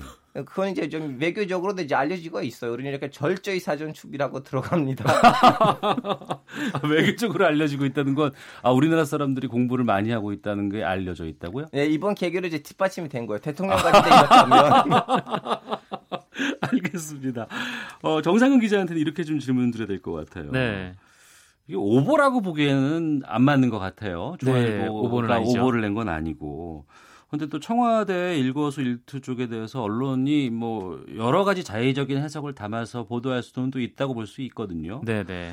근데 그 청와대 대변인인지 이렇게 반박을 했다는 게 좀 민감하지 않을까라는 생각이 들기도 하는데. 네, 뭐 물론 이제 제가 보기에는 좀 이 칼럼 내용이 좀 황당하긴 했거든요. 그래서 애초에 원 칼럼이 좀 황당했다. 네, 중앙일보의 네. 그 칼럼이 좀 황당했는데 아까 네. 알파고 기자께서 말씀하신 것처럼 그러니까 가가지고 이거를 들고 계속 읽은 게 아니잖아요. 종이를 그렇죠. 들고 네. 잠깐 잠깐 참고용으로 보고 뭐 할 수도 있고 음. 또 그냥 아무 말이나 하는 것보다는 준비된 말을 하는 게 훨씬 더 낫다고는 생각을 하는데.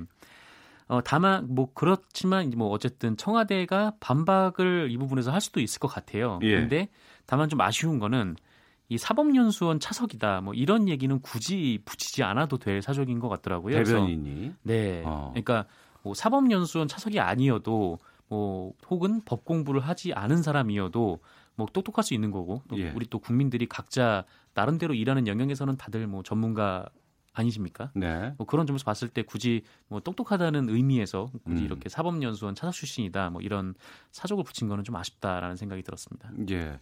대통령에 대해서 여러 뭐 매체가 각자의 시각에 따라서 보도하는 경우는 많이 있잖아요. 네. 어. 근데 이제 그 중요한 거는 그 보도 내용이 가짜의 팩트가 팩트처럼 우리한테 주어진 것이 사실은 각 가짜다. 음. 그걸 아니라면 저는 날카로운 비판들이 오히려 정화대라든가 아니면 각종 부처가 자기네 일을 더 깔끔하게 처리하는 데 있어서 도움이 될 거라고 저는 봅니다. 그래서 예. 그냥 오직 가짜만 유포하지 않으면 된다고 봐요, 저는. 알겠습니다. 한 주간의 어, 미디어 이슈 같은 것을 살펴보고 있습니다. 정상근 알파고의 와치도 함께하고 계시는데요. 이 시각 헤드라인 뉴스 듣고 기상청 교통정보센터 들렀다가 다시 말씀 이어가겠습니다. 경찰이 지역 토착 세력 비리와 재개발 재건축 비리, 사무장 요양병원 비리를 3대 생활 적폐로 규정하고 앞으로 석 달 동안 특별 단속을 벌입니다.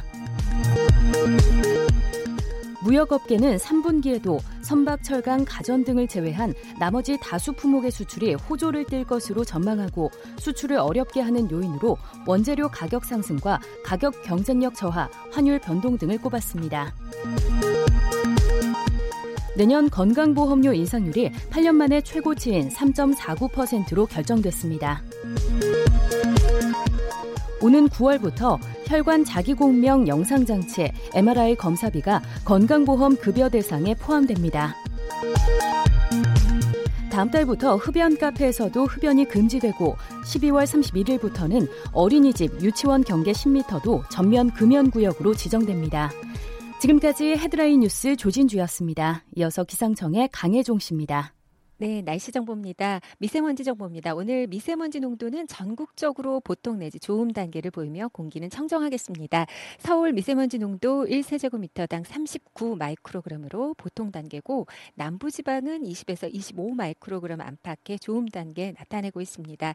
미세먼지가 심하면 화력 발전량을 낮춰 가동할 수 있게 됐는데요. 이른바 화력 발전 상한 제약 방안을 올 하반기부터 시범 운영한다는 소식입니다. 다음은 태풍 정보입니다. 해상에서 발 발생한 태풍 프라비론이 북서진 중으로 모레 오전에는 제주 서귀포 해상까지 북상할 전망입니다. 이 주말 동안 최고 150mm의 많은 비가 쏟아진다는 예보인데 이 태풍 때문에 호우 기간이 길어지겠습니다. 호우 피해 더 이상 입지 않도록 대비하셔야겠습니다. 오늘은 구름이 많이 낀 가운데 영서와 남부 내륙으로 소나기가 내릴 것으로 보입니다.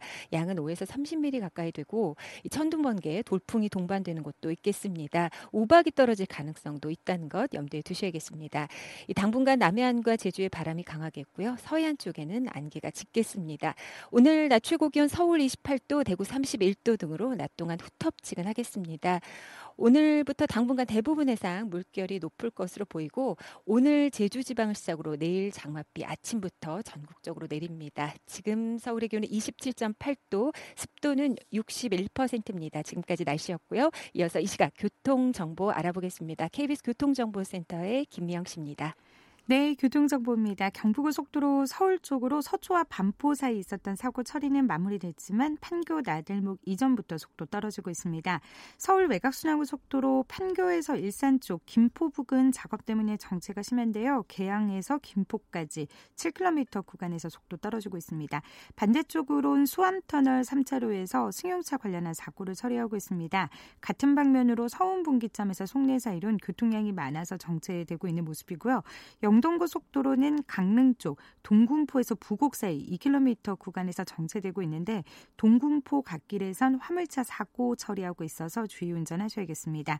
그리고 서울 양양 고속도로 양양 방면인데요. 기린 1터널에서 기린 5터널 쪽으로도 2차로 막고 작업이 진행되고 있습니다. 이 작업 때문에 인제 나들목부터 5km 구간에서 답답하고요.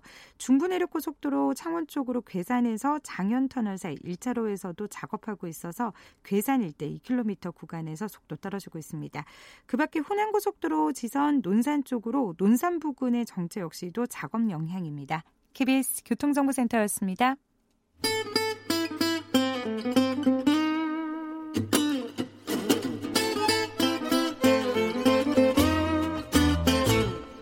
오태훈의 시사본부 네, 한 주간의 언론의 주요 이슈를 다루고 있습니다. 와치독 전 미디어오늘 정상근 기자, 자만 아메리카의 알파고 신하 씨 기자 두 분과 함께 말씀 나누고 있는데요.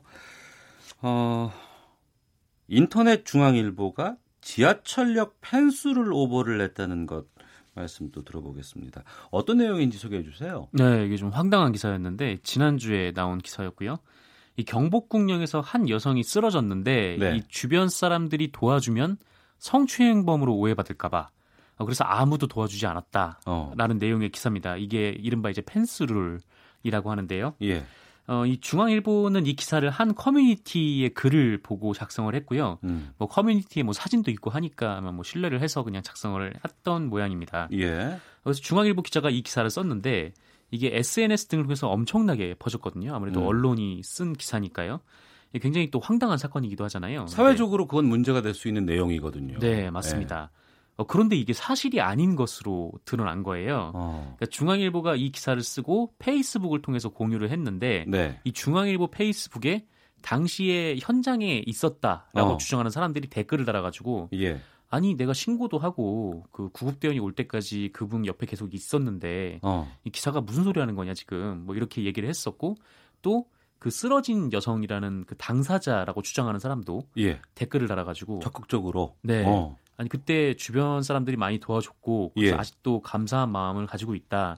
뭐 개인적으로는 이렇게 갑자기 쓰러져서 뭐이그 기억하고 싶지 않은데 아. 왜 이렇게 기사를 썼냐 이렇게 댓글을 달았던 거예요. 그러니까 기사를 쓴 기자는 현장에 없었고 없었죠. 근데 누군가의 뭐 얘기를 듣거나 뭐 페이스북에 돌아다니는 내용들을 그냥 저 그냥 베껴서 쓴 거예요. 네, 인터넷 게시판에 올라온 거예요. 현장에서 아팠던 당사자와 현장에 있었던 사람이 직접 그 얘기를 댓글로 확인을 해준 거군요. 네, 잘못했던 것으로 추정되는 사람들이. 어. 근데 게다가 또 이 중앙일보가 커뮤니티 글을 옮겨 적었잖아요. 네. 근데 그 커뮤니티 글의 원 작성자, 그러니까 음. 글의 작성자도 어, 자기 글이 사실이 아니다 이렇게 밝힌 모양이에요. 그래서 중앙일보가 완전히 아, 배신 당했네. 네. 그러니까 아, 취재원 보호를 하는 것이 아니고 취재원이 들고 나온 거 아니에요 지금 네. 이게?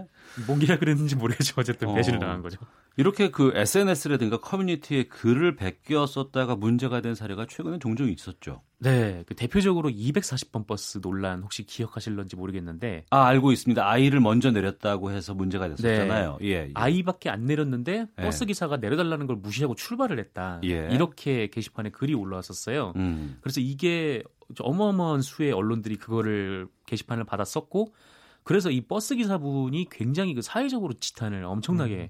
받았습니다. 그랬습니다. 네. 근데 알고 보니까 음. 이 버스 기사분의 따님이 또 게시판에 글을 올렸는데 이 CCTV를 확인해 보니까 그 아이 어머니의 부주의가 좀 있었던 거예요. 그래서 음. 어 이게 굉장히 좀 논란이 돼서 또 한 명의 그 인신 공격이 계속적으로 이어졌는데 어, 그리고 또 언론이 그거를 확산을 시켰는데 결국 이것이 오보로 밝혀지고 아무도 책임지지 않는 그런 결론을 내버렸던 그런 사건이고 이 또 중앙일보에서 예전에 또 비슷한 일이 있었는데 뭐 어떤 경비 노동자분이 그 부식으로 컵라면을 받았다고 해요. 근데 자기 아들에게 아 추석 선물로 컵라면을 받았다라고 이제 농담을 한 거죠. 근데 음. 아들분이 진짜인 줄 알고 게시판에 아니 어떻게 아무리 경비 노동자에게 어떻게 이렇게 컵라면을 추석 선물이라고 주냐 이렇게 했는데 알고 보니까 그 아버님이 장난을 하신 거였고 또 이것도 오보로 드러난 바 있습니다. 예. 나쁜 의도를 가지고 잘못된 기사를 생산하는 걸 가짜 뉴스라고 얘기를 하고 네네. 이 부분에 대해서는 우리가 참거 얘기를 하지 않습니까? 네. 근데 유력 매체, 유력 언론들이 이렇게 확인되지 않은 뉴스 네. 이런 것들 팩트 체크를 안 하고 기사를 쓰는 것 어떻게 보세요? 아니 예전에 터키에서도 이런 사건들이 있었어요. 어. 이렇게 뭐 커뮤니티에 있는 글이나 주장을 가지고 기사를 썼는데 그 다음엔 이슈가 됐는데 알고 음. 보니까 그거 아니래요. 네. 그래서 터키에서가 터키에서 이거 너무 이슈화 되니까 그 편집 국장들이 무조건 따져요 기자한테. 너 이거 소스가 어디냐? 음. 직접 안 갔다. 그럼 음. 어디서 들었다? 아, 이 뭐 커뮤니티에서 봤다. 그러면 이거 그냥 삭제. 음. 저도 한번 그 어떤 페북 에, 커뮤니티에서 기, 그 글을 보고 기사를 쓰고 올렸는데 네. 에, 그래서 편집국장 바로 전화했어요. 음. 너 이거 어디 봤냐? 저 커뮤니티에서 봤다. 그럼 음. 안 돼. 너 가서 직접 취재해야 돼. 음. 근데 문제는 뭐냐면 종종 보도가 왜 안 왔냐? 안 나오냐? 음. 왜냐면 똑같은 범죄를 모든 언론인들이 저질러다 보니까 네. 범죄의 그 정당성이 일어나는 거죠. 예를 들면 그 어버를 한 명 언론인이 쓰고 나머지 언론인들 우리 도 빨리 클릭수를 때려야 되는데 이거 써야지 하지 않고 오히려 공격 공격을 했었다면 잠깐만 음. 너이 특정을 어떻게 혼자서 터트리냐 일단 체크 내가 해볼게 하고 아 이거 잘못했다 언론인들이 먼저 그걸 하면 그럼 맨 처음에 그 오버를 쓴 기자가 나와서 사과하게 돼 있어요. 근데 나머지 언론인들도 따라가다 보니까 그럼 똑같은 범죄를 다 똑같이 저지르는 거니까 음, 네. 그러면 누구도 전정 보도를 하지 않게 돼 있죠. 음, 이, 이, 이 지하철역 펜수를 관련해서는 정정 보도가 나왔습니까? 안 했습니다. 뭐 정정 보도도 하고 사과도 해야 되는데 네. 그냥 안 하고 기사를 살짝 바꿨어요. 어. 그러니까 이 사건에 대한 전말은이라고 제목을 붙이고 어. 또 밑에 자기들이 기사를 써놓고 예, 예. 알고 보니까 이게 이렇다라는 식으로 마치 자기들과는 관계없는 것처럼 네, 그렇게 마무리를 하기도 했었습니다. 알겠습니다. 정상근 알파고 기자와 함께하는 워치도 오늘은 여기서 마치도록 하겠습니다. 두 분 말씀 잘 들었습니다. 고맙습니다. 네, 고맙습니다. 네, 감사합니다.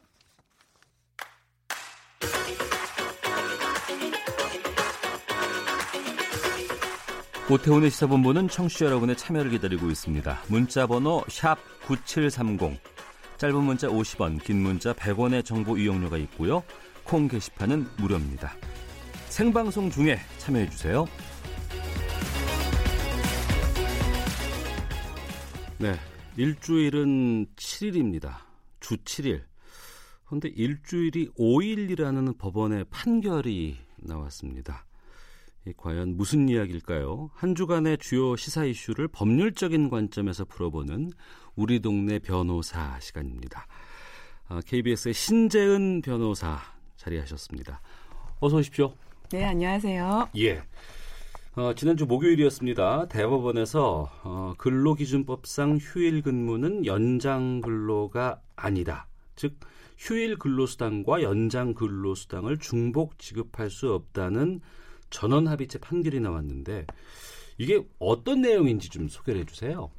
네. 성남시 환경미화원 강모 씨 등 37명이 예. 성남시를 상대로 낸 임금 청구 소송인데요. 음. 강씨 등은 주중 5일에 하루 8시간씩 40시간을 일하고 예. 휴일인 토요일과 일요일에도 하루 4시간씩 근무를 했습니다. 어. 그런데 성남시가 토요일과 일요일 근무에 대해서 휴일 근로 수당만 주고 연장 근로 수당은 주지 않자 예. 이를 중복 지급해야 한다면서 지난 2008년 소송을 제기한 것입니다.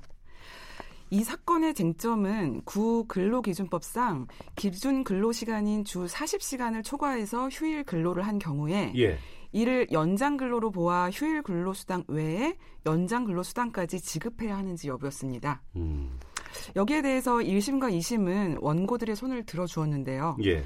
대법원은 원고 승소 판결을 한 원심을 깨고 사건을 서울 고등법원으로 되돌려 보냈습니다. 그러니까 1심과 2심은 이겼는데 대법원에서 이걸 깨고 돌려보낸 거잖아요. 네. 그러니까 휴일 근무가 연장 근무에 해당하는지 여부가 문제인 것 같은데 그 이전에 근로기준법에서 이게 어떤 규정이 있기 때문에 이런 다툼이 생기는 거예요? 예, 구 근로기준법은 일주간의 근로시간은 40시간, 일일의 근로시간은 8시간이라고 규정을 하고 있었습니다. 예. 그리고 당사자 간에 합의하면 일주간에 12시간을 연장할 수 있도록 하고 있었고요. 네. 그런데 문제는 이 구 근로기준법이 일주라는 개념에 대해서 아무런 규정을 두고 있지 않았다는 겁니다. 어. 즉, 일주가 주중 5일을 의미하는지 아니면 휴일인 토요일과 일요일을 포함하는지가 불분명했습니다. 그 노동계하고 그다음에 이제 회사 쪽의 입장이 다른 건데 네. 여기서 이거를 중재하고 조율하는 게 고용노동부 아니겠습니까? 네. 여기서 해석은 어떤 입장이고 판례는 어떻게 나왔어요? 예, 고용노동부는 오랜 기간 동안 일관되게 일주의 휴일이 제외된다고 보았습니다. 예. 따라서 일주간 최대 근로 시간은 68시간이라고 그동안 행정 해석을 해왔습니다. 그 회사 입장과 같은 거네요. 예, 그렇습니다. 그래서 산업 현장에서는 고용노동부의 행정 해석에 따라서 음. 휴일 근로에 대해서는 휴일 가산 수당 150%만 지급하면 된다는 것이 관행화되어 있었습니다. 네. KBS의 휴일 근로 수당도 마찬가지로 이렇게 지급이 되고 있었고요. 우리 회사도 그래요, 맞습니다. 그렇습니다. 예, 네. 예. 그러다가 지금 이 사건이죠. 이 사건의 1심이 된 그 원심 소송이 제기된 한 10여 년 전부터 예. 일부 하급심 판례가 일주를 7일로 보고 어. 휴일 근로에 대해서도 연장 가상 수당을 중복 지급하여야 된다고 판결을 하면서부터 논란이 촉발됐습니다. 예. 그러니까 하급심에서의 판결들이 엇갈리고 있는 상황에서 대법원에서는 최종 정리를 했는데 네. 어, 사건 접수부터 판결 선고까지 대법원이 거의 6년 반 걸렸다고요. 예. 어, 대법원은 근데 어떤 근거로 이런 결론을 낸 거예요? 예, 이번 전원 합의체 판결의 결론을 한마디로 요약하자면 예. 그 근로기준법상 일주에는 휴일이 포함되지 않고 음. 그래서 휴일 근무에 대해서는 연장 근로수당을 중복 지급할 수 없다는 것입니다. 네. 그 근거로 대법원은 개정 근로기준법이 일주란 휴일을 포함한 7일을 말한다라는 정의 규정을 추가한 점을 들었습니다. 네. 다시 말해서 개정 근로기준법이 일주가 7일이라는 규정을 신설하면서 부칙에서 사업장 규모별로 적용 시기를 달리 정하고 있는 것은 음. 그, 그, 구 근로기준법, 네. 이전 근로기준법이요. 일주를 주중 5일로 보고 있었음을 전제한 것이다. 라는 이야기입니다. 또한 대법원은 그 제가 이전에 말씀드린 고용노동부 이런 행정 해석과 기존 노동 관행 등을 고려할 때 휴일 근로가 연장 근로에 포함되지 않는다는 것이 근로가계 당사자들 사이에 일종의 사회생활 규범으로 자리 잡았다고 보았습니다. 예. 따라서 이와 달리 해석하는 것이 법적 혼란을 초래할 것이므로 받아들이기 어렵다고도 판시했습니다. 예. 그런데 이게 그, 그 이전의 근로기준법상의 일주일의 최대 근로 시간이 52시간, 그러니까 52시간이 아니라 이제 68시간이라는 점을 인정한 거잖아요. 네, 그렇습니다. 여기에 대해서도 좀 파장이 좀 있지 않을까 싶어요. 예, 이게 지금 개정 근로기준법 없이 이런 판결이 나왔다면 파장이 매우 컸을 겁니다. 네. 그런데 제가 앞서 말씀드렸다시피 어. 이 개정 근로기준법이 일주를 휴일을 포함한 7일로 정의하는 규정을 신설했습니다. 예. 이에 따라서 일주간 최대 근로 시간은 68시간에서 52시간으로 단축된 상황이고요. 음. 이러한 이제 근로기준법이 지난 2월 28일에 국회를 통과했고 7월 1일 시행을 앞두고 있기 때문에 이번 판결이 가져올 사회적 파급력이나 논란의 소지는 상대적으로 적어졌다고 할 수 있습니다. 어. 그런 그러니까 이제 이전 같은 경우에는 이것이 명확치 않아서 소송이라든가 네. 이 다툼이 많았는데 네. 오히려 근로기준법을 개정하고 나니까 과거의 것들이 명확해진다는 뜻이겠네요. 예, 입법적으로 해결을 한 상태라고 보면 되시겠습니다. 어. 개정한 근로기준법은 일주일에 휴일을 포함해서 이제 주당 최대 근로시간을 52시간으로 이제 제한하고 있습니다. 그러면 앞으로 휴일 근로에 대해서는 그 이전의 것은 이제 차치하고 네. 앞으로의 휴일 근로에 대해서는 휴일 근로 수당 또 연장 근로 수당을 중복해서 지급해야 되는 거죠, 그러면. 예, 이 부분 때문에 이번에 개정 근로기준법 개정 이제 절차상에서 많은 잡음들이 좀 있었는데요. 예. 결국 개정 근로기준법은 일주에 휴일을 포함하면서도 음. 휴일 근로 할증률에 대해서는 별도의 규정을 두었습니다. 네. 즉 8시간 이내의 휴일 근로에 대해서는 통상 임금의 150%를 음. 그리고 8시간 초과한 휴일 근로에 대해서는 통상 임금의 200%를 지급하도록 하고 있습니다. 이것은 기존 고용노동부 행정해석처럼 네. 휴일 근로에 대해서 중복 할증을 인정하지 않겠다는 것인데요. 예. 어, 고용 창출을 위해서 일주당 최대 근로 시간을 52시간으로 제한을 하면서 음. 반면 이제 휴일 근로 억제 및 사업주의 인건비 부담을 고려한 절충안으로 보입니다. 알겠습니다. 휴일 근로수당과 연장 근로수당을 중복 지급할 수 없다는 대법원 전원합의체 판결 구체적인 내용도 살펴봤습니다. 한 주간의 주요 시사 이슈를 법률적으로 풀어보는 우리 동네 변호사 신재현 변호사와 함께했습니다. 오늘 말씀 고맙습니다. 네.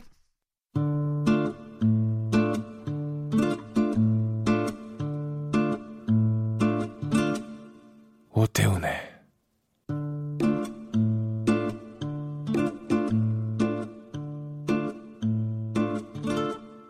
시사본부.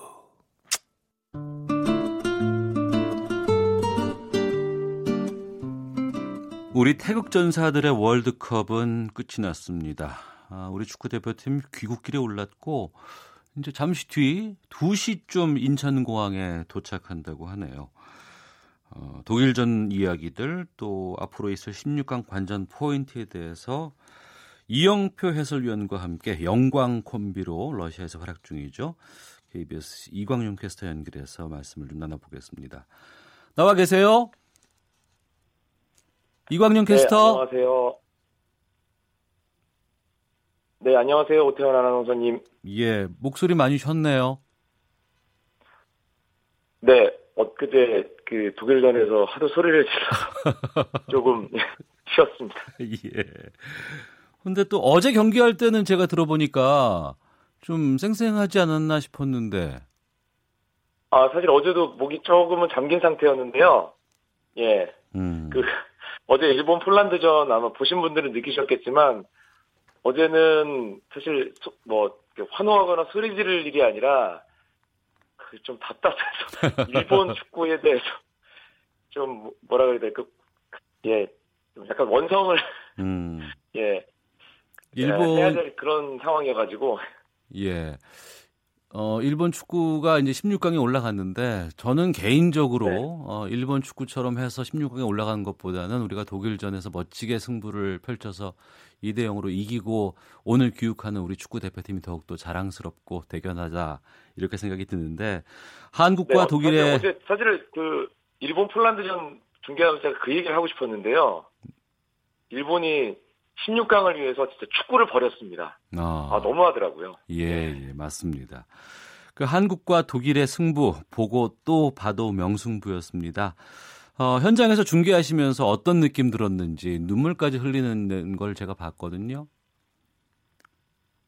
어, 사실은 그날 우리 선수들이 그러니까 처음에 제가 중계 시작하면서 후회 없이 모든 것을 그라운드에 쏟아 부었으면 좋겠다라고 얘기를 했습니다. 사실 그건 그냥 바람이었는데 정말 그렇게 하더라고요. 음. 예, 우리 교체 선수들까지 포함해서 그날 14명의 선수가 그라운드에 섰는데 아, 118km 가까이 뛰었거든요. 네. 14명의 선수가. 사실은 조별리그에서 그 한 팀이 가장 많이 뛰는 경기였습니다. 음. 대한민국이 독일과의 경기가. 그 정도의 어떤 투혼을 보여줬고 사실 그 결과로 또 2대 0이라는 결과로 증명을 했고 여러 가지 역사를 만들었는데요. 네. 독일이 이번 월드컵까지 19번의 월드컵인데 음. 1938년 월드컵에서 이제 뭐 1라운드 탈락을 했지만 당시는 바로 토너먼트에 들어갔기 때문에 두별리그 탈락은 아니었어요. 네. 그러니까 현대 축구로 넘어와서 독일이 1950년 그러니까 이후로 따졌을 때 단 한 번도 8강 밑으로 미끄러진 적이 없습니다. 음. 그런데 세 경기만에 짐을 써서 돌아가는 건 처음인데요. 네. 그걸 이제 우리나라가 한, 해낸 거고요. 예. 어, 독일이 월드컵에서 두 골차 이상으로 패한 게 딱 세 번이 있었는데요. 그 상대가 다 유럽의 축구 최강국이었습니다. 어. 아시아 국가한테는 처음으로 이번에 독일이 월드컵 본선 무대에서 패했는데 그걸 이제 대한민국이 만든 거죠. 어떻게 보면 16강 진출보다 훨씬 더 큰 발자국을 이번에 우리 대표팀이 월드컵 무대에서 찍은 게 아닌가. 사실 이영표 의원과 제가 흥분해서 눈물까지 흘린 게 그것 때문입니다. 네. 예. 경기 끝나고 우리 선수들 만날 기회가 있었는지도 궁금하고 선수단의 뒷이야기 어떤 이야기들 들었는지도 좀 알려주세요. 사실 직접적으로 선수들을 만날 기회는 쉽지 않습니다. 그냥 뭐 개인적으로 친분 있는 선수들과 통화를 한다든지 메시지를 주고받는 그 정도인데요. 어, 경기 끝나고 우리 선수들 우는 거 화면을 통해서 보셨을 겁니다. 손흥민 선수 인터뷰, 김영권 선수, 또 KBS를 통해서 조현우 선수, 또 정우영 선수 인터뷰까지 보셨는데요. 뒤에 장현수 선수 또 인터뷰를 제가 또 뒤늦게 접했고 또 장현수 선수와는 어 이제 메신저를 주고 받았는데 어 라커룸에 내려가서 다들 그냥 눈물바다였다고 합니다. 우리 선수들이. 음. 근데 어 일단은 뭐 16강에 진출을 할 수 있다는 어떤 진짜 신라 같은 1%의 가능성을 가지고 모든 것을 쏟아부었고 두 골 차 이상으로 이기면 16강에 갈 수 있다라고 생각을 하면서 뛰었다고 해요. 네. 실제로 그리고 마지막에 손흥민 선수가 골을 넣으면서 두 골 차 이상으로 이겼잖아요. 음. 그러니까 다들 정말 그 터치라인 쪽에서 벤치 멤버들까지 다 얼싸안고 좋아했던 게 우리 이제 독일 이겼고 16강도 갈 수 있어 라는 어떤 그런 거였는데 저쪽에서 멕시코가 스웨덴한 3대 0으로 졌지 않습니까? 예. 그래서 16강에 좌절됐고 그 여러 가지 감정이 교차하면서 복잡한 마음 속에서 선수들이 하나같이 다 엉엉 울었다고 하는데 예. 근데 또 후회 없이 다 보여줬고 할 수 있는 것을 마지막 경기에서 후회 후회 없이 좋은 결과로 보여줬기 때문에 저는 뭐 선수들 참 대견스럽고요. 음, 개인적으로 다 친분이 있고 평소에 형동생하는 그런 동생들인데 음. 정말 자랑스럽고 예, 고맙다는 말을 방송을 통해서 다시 한번 하고 싶습니다. 네. 어, 이제 조별리그 예선은 다 끝났습니다. 16개 팀, 16강 진출팀은 다 갈아줬어요.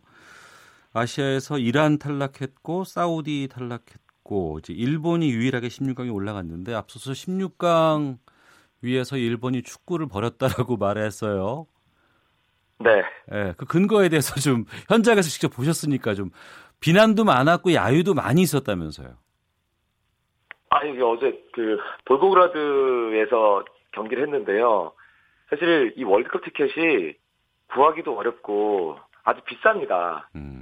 그리고 현장에서 보신 분들도 뭐 당연히 하지만 사실은 두 시간 동안 이게 시간을 빼서 이 축구를 보셔야 되는 거잖아요. TV로 보시는 분들도. 그러네요. 그런데 그런데 이게 전반전 중반 이후부터 계속해서 일본은 사실 비기 무승부 이상만 해도 음. 무승부 이상만 해도 올라가는 상황이었어요. 비기기만 해도 올라가는 상황에서 아 참 어떻게 뭐라고 표현을 해야 될까요? 예. 네, 폴란드가 그래도 나름대로 예 86년 월드컵부터 아홉 번째 월드컵을 정말 셀 수 없이 많은 경기를 봤는데 네. 어제처럼 그렇게 정말 작정하고 아무것도 하지 않으려고 하는 경기는 처음 봤습니다. 음. 이게 월드컵인데. 네. 예. 관... 어제 일본이 왜 그랬냐면요. 예.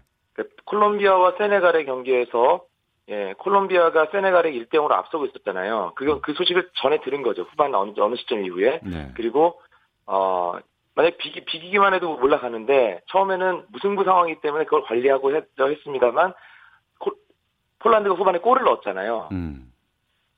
그 상황에서 저쪽 콜롬비아와 세네갈이 무승부면 일본이 떨어집니다. 네. 근데 콜롬비아가 골을 넣었다는 걸 듣고 음. 이대로만 끝나면 된다. 왜 끝나냐면 되냐면 일본과 세네갈이 모든 조건이 똑같은데 일본이 페어 플레이 포인트, 그러니까 옐로 카드가 적었어요. 예. 그래서 일본이 올라가는 상황이었는데 이게 참 아이러니가 아이러니한 것이 페어 플레이 포인트가 더 높은 팀이 fair하지 않은 경기 태도로 결국 16강 티켓을 땄거든요. 어. 그러니까 이것도 이번 월드컵에서 순위 선정 방식의 하나의 아이러니가 아닌가. 저는 그 생각을 지울 수 없었습니다. 중계하면서. 예. 그러니까 그 경고를 많이 받지 않은 팀의 페어 플레이 점수가 높고 그것 때문에 일본이 올라간 거네요. 그렇습니다. 어. 참. 이게 일본이라서 그런 게 아니에요. 예, 사실은 예. 무슨 뭐 일본에 대해서 정서적으로 뭐 좀 안 좋은 감정이 있어서 그런 게 아니고요. 네, 네. 아 어제는 정말 이게 축구가 아니었습니다. 그러니까 그 페어플레이라고 펼치는 것이 벨기에를 만나는데 예 벨기에전에서는 일본이 어떻게 할지 음. 벌써 궁금해져요 저는. 예. 네. 우리가 페어플레이라고 하는 거는 반칙하지 않는 게 아니라 최선을 다하고 열심히 뛰는 것 그거 아니겠습니까? 당연하죠. 어. 어찌됐건 간에 페어플레이 점수로 일본은 16강에 갔습니다. 야유를 받아가면서 어, 이제 16강 이제 진행이 될 것 같은데 러시아도 이제 올라갔고요. 유럽과 남미의 대결들이 주로 많이 어, 이루어질 것 같습니다. 현지 분위기는 어떤지 좀 알려주세요. 일단 러시아가 16강 진출 가장 먼저 확정을 지었잖아요. 그래서 예. 월드컵 분위기는 홈팀이 일단 잘하고 있기 때문에 러시아 모스크바 중심으로 월드컵 분위기는 아주 좋습니다. 경기장마다 관중들 가득가득 차는 거 화면을 통해서 보실 텐데요. 경기장에 이제 경기장 평균 관중이 4만 명을 훌쩍 넘어가는 그런 어, 분위기가 계속 이어지고 있고요. 어, 16강전에서 이제 러시아가 스페인을 만나거든요. 가장 처음 치러지는 16강 경기가 아르헨티나와 프랑스 경기 그리고 이어져서 이제 내일 어, 여기 시간으로 내일 저녁이고 한국 시간으로는 모레 새벽 될 텐데요. 어, 포르투갈과 우루과이 경기가 있고 그 다음 날 아, 모스크바에서 이제 일요일에 러시아와 스페인의 16강전이 있는데요. 이게 8만 명 이상 수용할 수 있는 루즈니키 스타디움입니다. 스페인이 세계 최고의 팀이지만 러시아가 이 경기에서 어떻게 하느냐 이 경기가 아마 16강전 현지에서 기준으로 봤을 때는 가장 주목하는 16강전이 아닐까 싶고요. 만약에 러시아가 스페인을 잡는다면 더 이제 폭발적인 분위기가 만들어지지 않을까 그런 생각이 듭니다. 네. 이광영 캐스터가 보시기에 지금 분위기로 한 4강에 들어갈 유력한 팀 어떤 팀을 꼽으실까요? 일단은 가장 먼저 치러지는 프랑스와 아르헨티나의 16강전 이 승자가 4강에 갈 것 같고요. 음. 프랑스 쪽이 아닐까라는 생각이 조심스럽게 들고 또 아, 일단 토너먼트 틀이라고 하죠. 이제 그 만나서 올라가는 그런 걸 기준으로 봤을 때 브라질, 멕시코 승자와 벨기에, 일본 승자가 만나는데 벨기에와 브라질이 만나서 브라질이 올라가지 않을까. 음. 그리고 스페인이 아무리 홈팀이긴 하지만 러시아를 잡고 크로아티아, 덴마크전 승자도 누른 후에 4강에 올라갈 것 같고요. 그리고 스웨덴, 스위스 승자와 콜롬비아, 잉글랜드 승자. 아, 이건 좀 예측이 어려운데요. 여기서는 저는 조심스럽게 콜롬비아를 한번 꼽아보고 싶습니다. 콜롬비아요? 네. 오. 그 프랑스, 브라질, 스페인, 콜롬비아 이렇게 4강을 예측을 한 거예요? 그렇습니다. 어. 여기서 우승은 어디, 어디로 볼 거예요? 가봅시다. 아, 저는 저는 그 스페인이 지난 월드컵에서 처참하게 무너졌잖아요. 예, 예. 조별리그에서 네덜란드 칠레에게 연패당하면서 음. 일찍 짐을 쌌는데요. 올해 독일처럼. 그럼 스페인? 아, 근데 스페인이 예 스페인이 음. 이번에는 명예 회복을 할 것 같습니다. 세대 교체도 어느 정도 성공을 했고 물론 대회 직전에 감독이 갑자기 바뀌는 그런 일이 있었지만 오히려 선수들이 똘똘 뭉쳐서 알겠습니다. 이번에 스페인이 뭔가 일을 내지 않을까라는 생각을 네. 저는 문어영표가 아닙니다만 뭐 이광용 캐스터는 스페인의 우승에 점을 찍었습니다.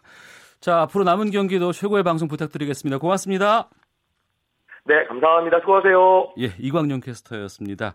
시사본부 오늘 소식은 여기서 마치도록 하겠습니다. 지금 오키나와 쪽에서 태풍이 발생을 해서 한반도로 북상을 하고 있다고 합니다. 이번 주말 전국적으로 많은 비 예상되니까요. 철저한 사전 대비 필요하겠습니다. 월요일에 뵙겠습니다. 안녕히 계십시오.